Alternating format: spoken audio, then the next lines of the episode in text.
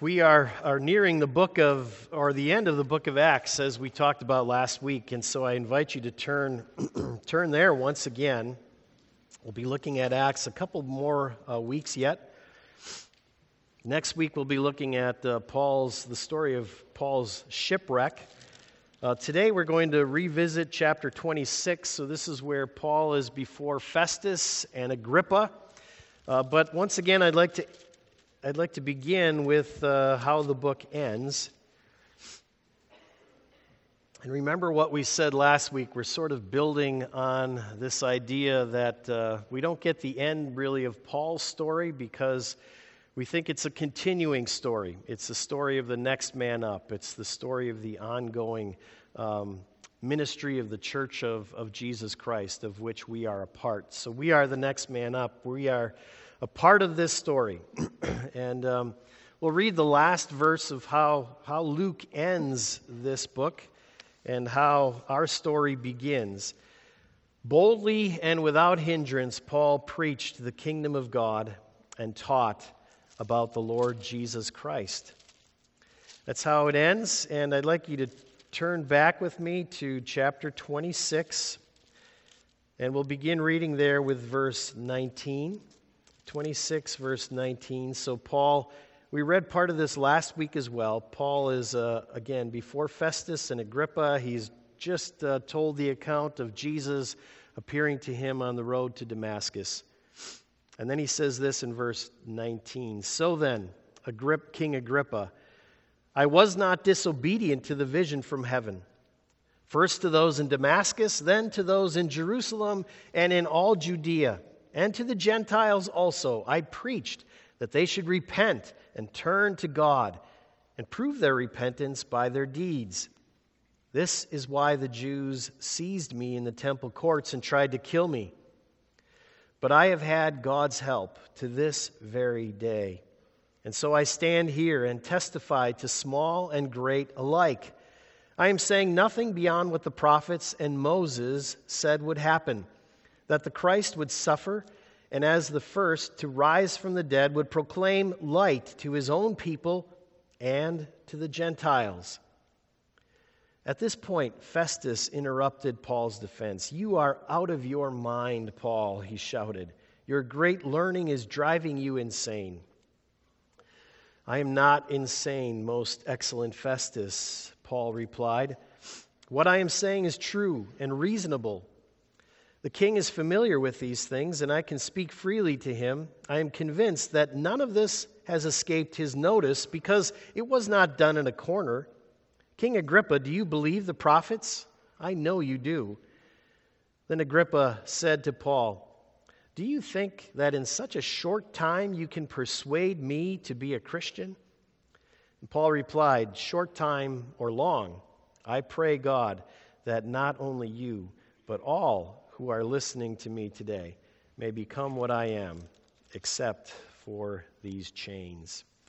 And this is the word of the Lord. Thanks be to God.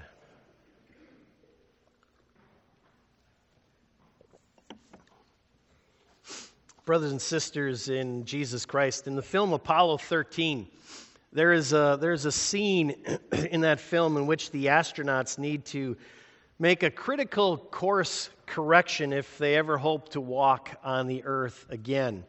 Their computer guidance system is not working, and so astronaut uh, Jim Lovell has to take manual control of the ship. And um, in order for them to re enter the atmosphere at just the right angle, Lovell uh, needs to, to keep his, or to keep one. Uh, steady point in the view of his small little window in that ship of his, and he's got to do a manual or a controlled burn, I think it's called, for 39 seconds.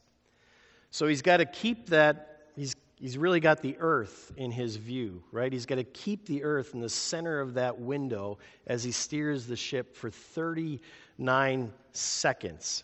It, it, it's going to require complete and total focus 39 seconds. Do you know how hard it is to maintain focus even if it's just for 39 seconds. Human beings just don't seem to be built that way. Kids, uh, let's say you're playing in a soccer tournament and you're losing four to one. Besides that, it's cold, it's raining. How hard is it to stay focused on that game and not on the couch and that nice warm blanket that are waiting for you at home? Maintaining focus is really a hard thing, and human beings just aren't very good at it. Keep that in mind.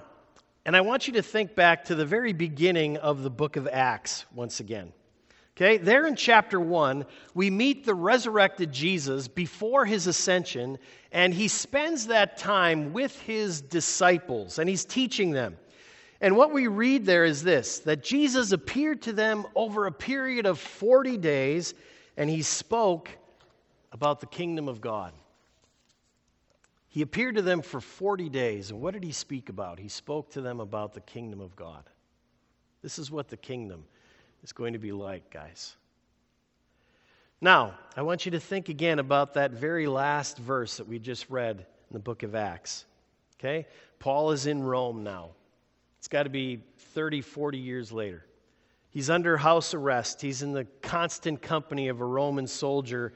And here's what Luke tells us boldly and without hindrance, Paul preached what? The kingdom of God and he taught about Jesus Christ. He preached the kingdom of God. Now, now just think about that for a moment. Jesus at the beginning teaches his disciples, talks to his disciples, reiterates with his disciples, this is what the kingdom of God is all about. Seek ye first the kingdom of God and his righteousness Jesus goes over it again and again, and at the very end of the book, his disciples are still teaching and preaching about that very thing. Paul is still preaching the kingdom of God. He has not lost focus. The church has not lost focus. And how do we account for that? How do we account for that?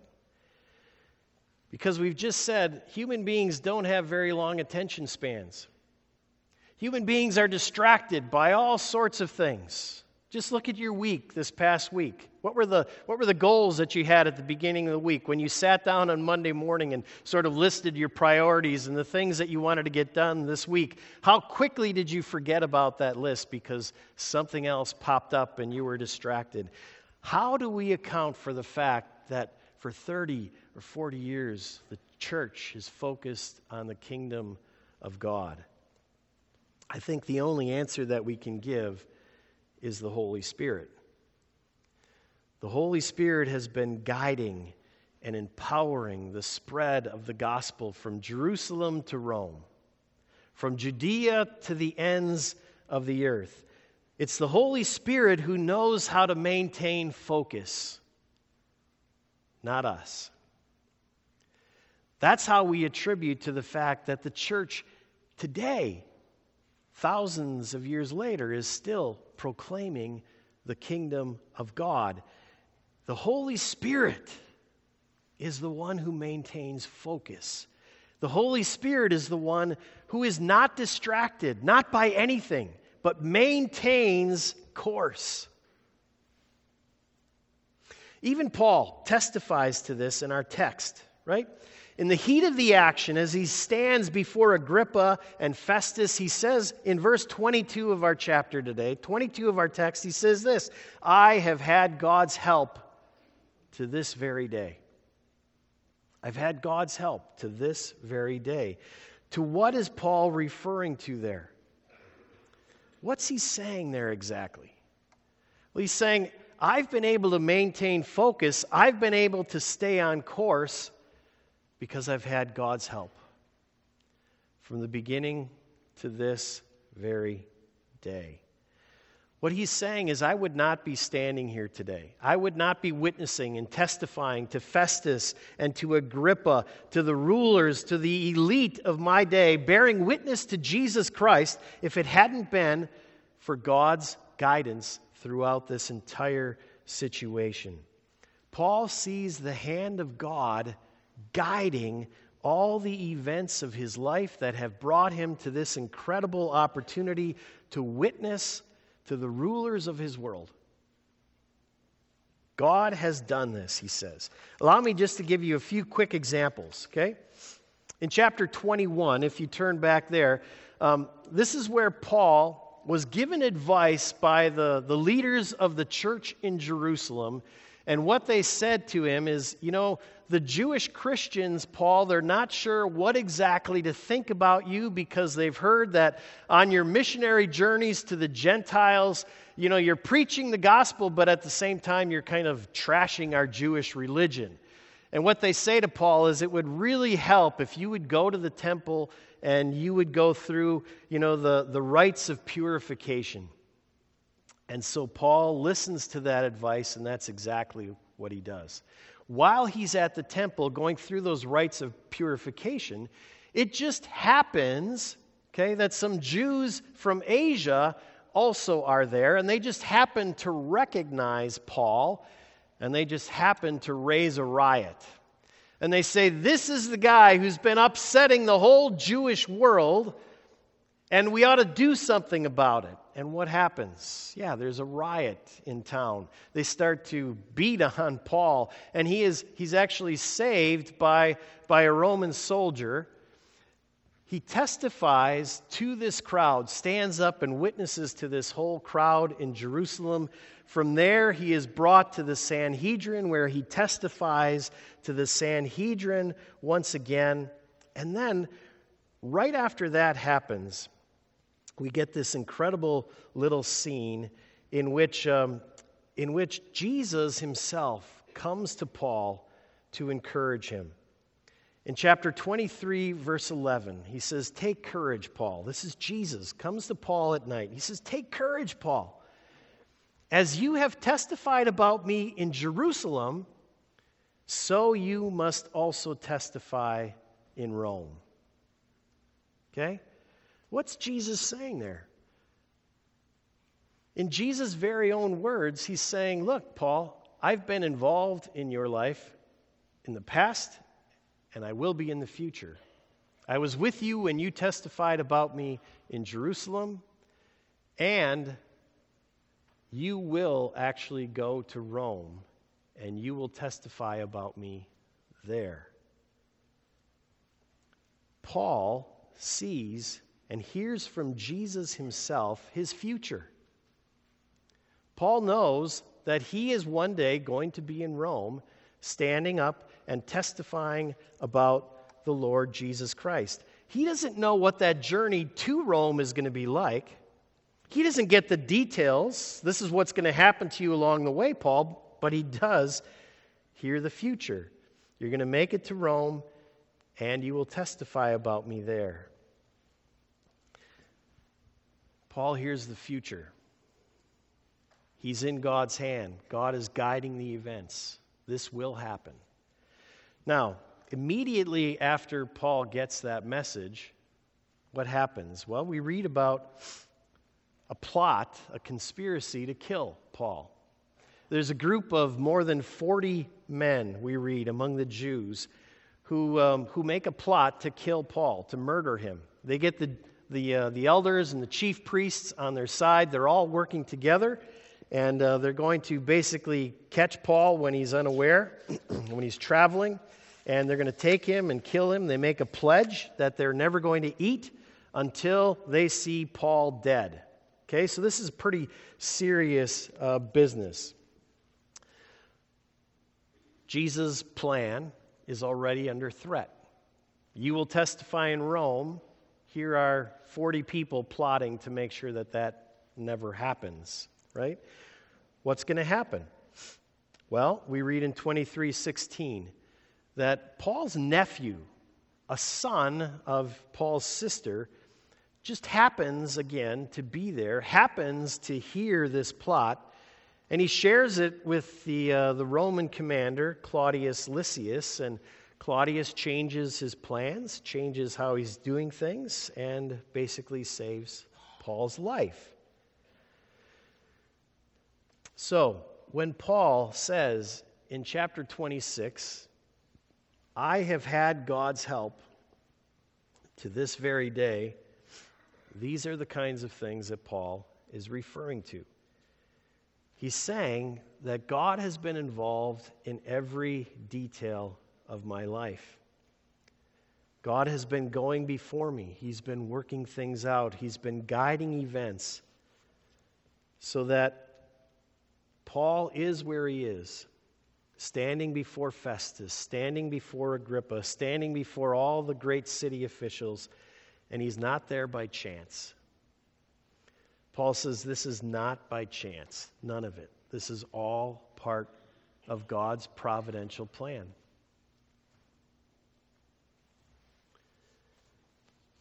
And yet, I want you to see what Paul does next. He's witnessing, he testifies to Festus and to Agrippa. He declares the resurrection of Jesus Christ. And look at what Agrippa says to Paul in verse 28. He says, Paul, do you think that in such a short time you can persuade me to be a Christian. Think about that. What is Paul doing here? He is persuading. He's testifying. He is, he is trying to convince. He is trying to change Agrippa's mind. He is trying to change Agrippa's future. Notice what Paul is not doing. Notice what he's not doing. He's not saying, well, you know, it doesn't really matter what I say or what I do in this life because everything is sort of predetermined by God. It's all up to God whether Agrippa will believe or not. And so I'm just going to I'm just going to sort of, you know, keep my head low. I'll enjoy you know, the Jimmy Johns that they catered in for this event, and, and I'm going to wait until they hand me my ticket to Rome. I'm just going to kind of take it easy. That's not what Paul says. And what I want you to see here is that Paul is not a fatalist. Paul is not into determinism. Paul doesn't say, you know, well, God has a plan, and therefore nothing's going to happen that's not in God's plan, and so I'm not going to put myself out. I'm just going to take it easy and take it as it comes. Paul is not a fatalist. And friends, that is something that's worth noting for us. You see, there are two basic camps of philosophy in this regard. They existed in Paul's day, they exist in our day as, well two basic camps. Let's just think about those a moment. Okay? The first camp is called fatalism, the camp of fatalism. And this is the idea that the future, our future, is fixed, and there's nothing we can do about it, right? There's nothing we can do about it. Um, Tim Keller gives the classic example of fatalism the story of Oedipus, right? You remember the story of Oedipus, either from literature, high school literature, probably is where you ran into it. But the story of Oedipus kind of goes like this um, A prophecy came to his father, the king. And the prophecy before Oedipus was even born said, you know, you're going to have a son, and uh, he's going to grow up, and in the future, he's going to kill you, his father, and he's going to marry his mother. Well, the king heard that prophecy and didn't want to do anything, or didn't want anything to do with that. And so he called some of his servants. When the child is born, you take him out into the wilderness and you kill him. And that's what he thought happened. The servants took the child, took Oedipus out into the wilderness, but they couldn't follow through with, with actually killing a little baby. And so the baby ended up in the hands of others, the sort of adopted uh, Oedipus and raised him. And as Oedipus was raised, he didn't know anything about this story, and he became a great soldier. And one day he took his army and he led the army against his father's kingdom, and he killed his father. And then he married his mother. And fatalism is that's what fatalism is. It doesn't matter what you do, the end is laid out, and that's what's going to happen. What's going to come is going to come, right? I mean, this is, this is what we call Stoicism. It's part of the idea of, of Stoicism that our destiny is fixed and our choices really don't matter. You can do whatever you want in life, but it's not going to make a difference. Okay, even Doris Day was a part of this, uh, part of this camp. Whatever will be, will be, she crooned, right? The future is not ours to see, que sera, sera. So that's, that's one camp. It's the camp of the Stoics. And um, there's another camp as well. It's the camp of the Epicureans.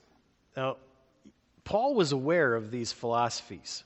Okay, if you think back to chapter 17, when Paul was witnessing and testifying in Athens, he specifically points out that some of them are, are Stoics and some of them are Epicureans. Well, the Epicurean philosophy was, was very different from the Stoic philosophy. Um, the Epicureans believed that, that our future is not determined in any way, but everything is sort of up for grabs. Everything is up in the air. And the future then hinges on our choices in life. In other words, history is whatever we make of it. History is open and unsettled and completely contingent upon our choices. And so we determine the future solely by the decisions that we make in our lives. Now, you can kind of tell what camp you might be in, which philosophy you espouse. Okay? Good test is think of the Packer game last night if you were watching the Packer game. Okay? If you're a Stoic, you were very relaxed. You just kind of sat there on the couch and took it all in and, and said, you know, the end is the end. It's, it's not, it's going to be what it is going to be, right? Las Vegas said San Francisco was going to win, and so that's what's going to happen. And sure enough, you're right. No skin off your nose. Of course, if you were an Epicurean, you were probably watching the TV in a different way, you know, shouting at it and jumping around and questioning, uh, questioning the coach's every decision. And, and why did we do that st- stupid, you know, um, quarterback sneak on fourth and one? And why is the field goal kicker being run out there? And why does he miss field goals? And, and everything hinges on every choice, right? The future is not determined, it's all right there based on every choice, every choice that's being made on the field. That's kind of the two different philosophies, right? Now, if you think about those two camps and how they look at the future, and knowing what you know about the Apostle Paul, which camp would you put him in? Is Paul a Stoic? Is he an Epicurean? Where would you put him? What does the book of Acts tell us about what Paul might believe?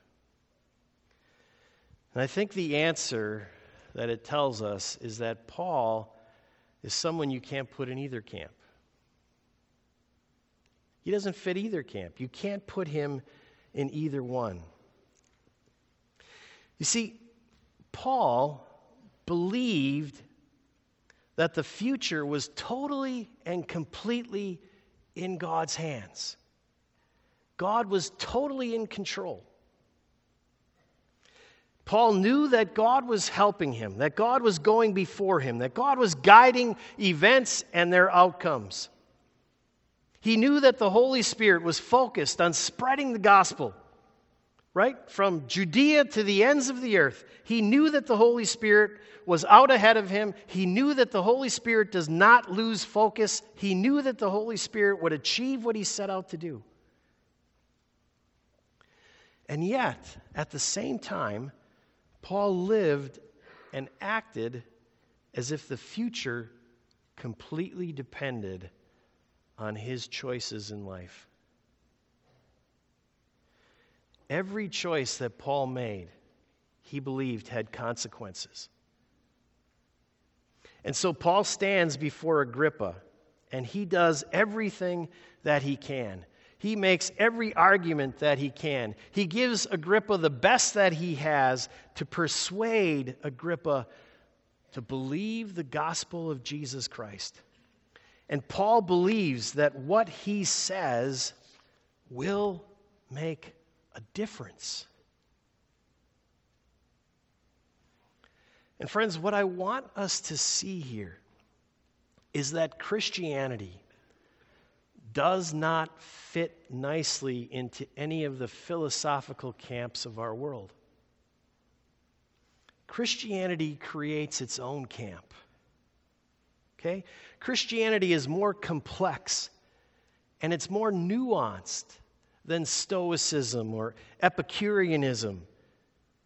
It's more nuanced in its view of life. Christianity holds to the view that, yes, God is sovereign over all things, and holds to the view that all of our actions, all of our words, all of our intentions as human beings have meaning, and they make a difference in this world.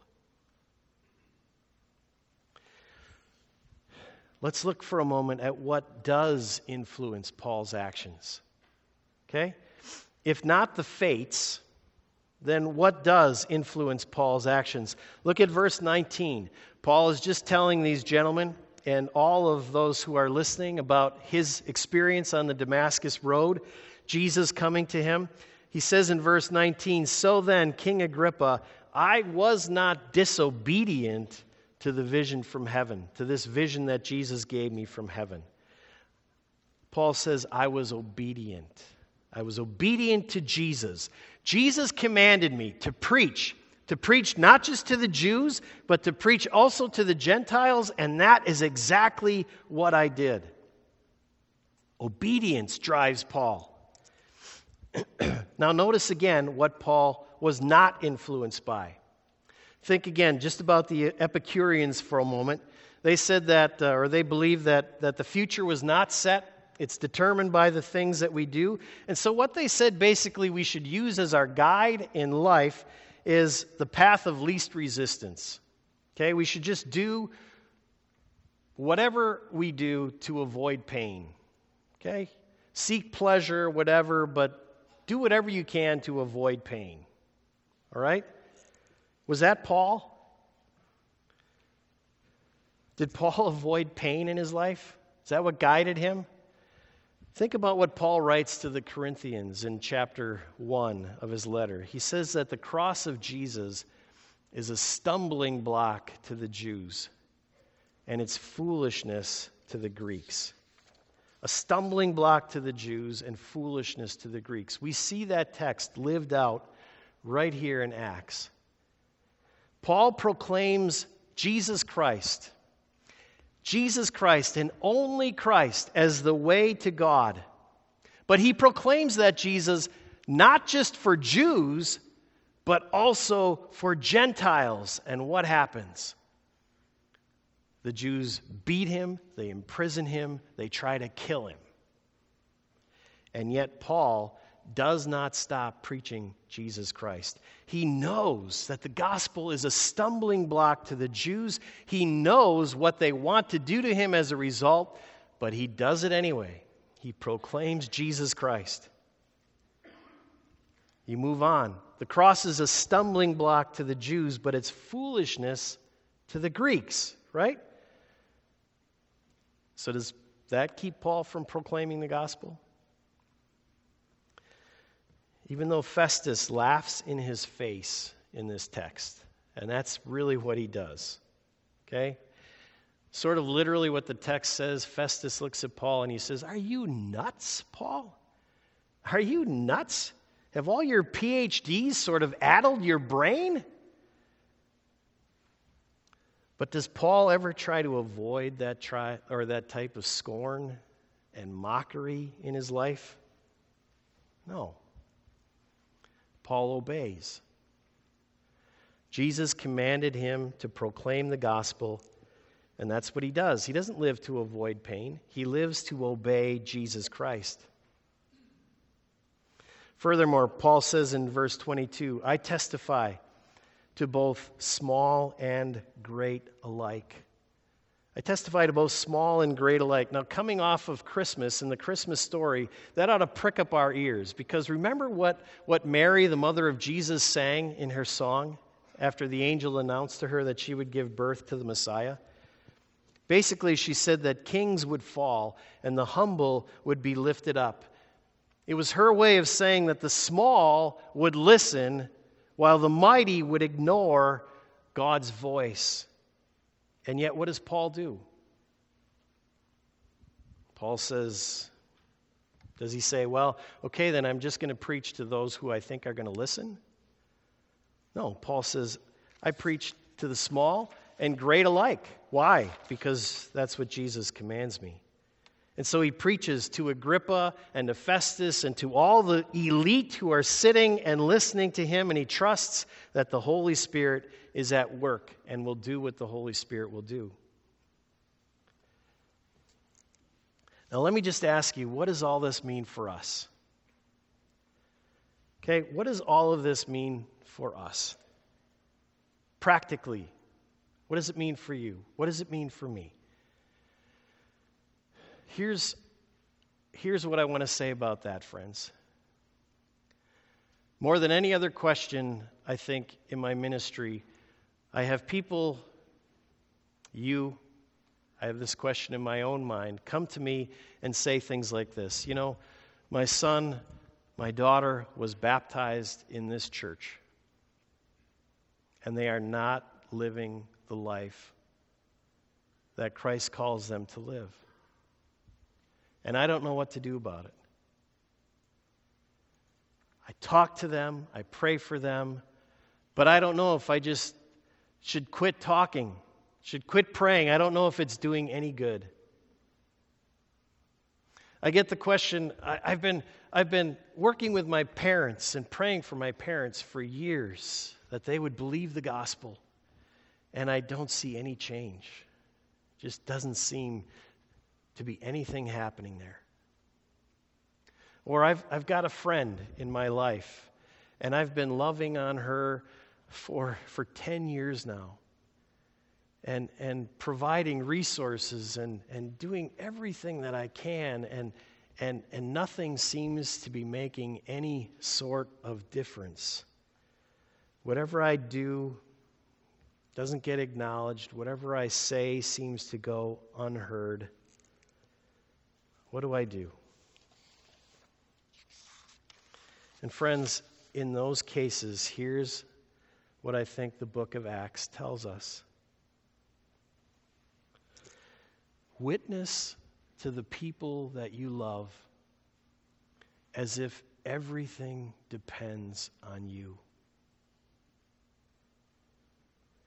Witness to the people that you love as if every word matters. Every word. Learn some of the arguments of apologetics, how to defend the faith. Study your children, your parents, your friends. Get to know them and how they view the world. Pray for them. Pray for wisdom on your part and discernment that you would know just the right words and when to bring those words and when not to. Act like it all depends on you. And don't forget another thing, and that is to use the Word of God. When Paul, when Paul preaches to Agrippa and he witnesses to Agrippa, notice what he says. He says, Agrippa, you know about all this stuff. It didn't happen in a corner. It didn't happen in secret, it was public. And Agrippa, you heard the stories about Jesus Christ. You heard witnesses say that he actually was risen from the dead, and I saw him. You heard that, Agrippa. And Agrippa, you know the prophets as well, says Paul. What's he saying? You've got the word of witnesses, you've got the word of the prophets, they all fit together. And friends, we've got those same words, don't we? The words of the witnesses who saw Jesus Christ risen from the dead, the words of the prophets, don't hesitate to use the Word of God. If there's anything that we've learned from the book of Acts through this whole series, is that the Word of God has power in it. And so when you do talk to the people you love, don't ignore the stories like, like the lost son and the waiting father. That story has power. Don't ignore the stories of, of Jesus dying on the cross, showing his love, being raised from the dead. Don't ignore those stories, they have power. And don't ignore the fact that, that Christianity is based on truth. We believe these things are history, they're true stories. Christianity isn't just a, a philosophy, it's truth. So don't hesitate to use the Word of God. Witness like it all depends on you. And at the same time, and let me emphasize that, at the same time, trust that it's not all on you. Trust that it's not all on you but that God is helping you to this very day. That God is going before you. And He's guiding everything the events of this life, the events, the circumstances of your life, and the people that you love. God is guiding all of it. He is in the midst of it. Trust that the Holy Spirit is focused, is focused on the kingdom of God and Jesus Christ in his resurrection. And the Holy Spirit does not lose focus. Friends, we are not Stoics. And we are not Epicureans. We are Christians. And so don't give up. Do not falter, for our God is at work. Let's bow together in prayer.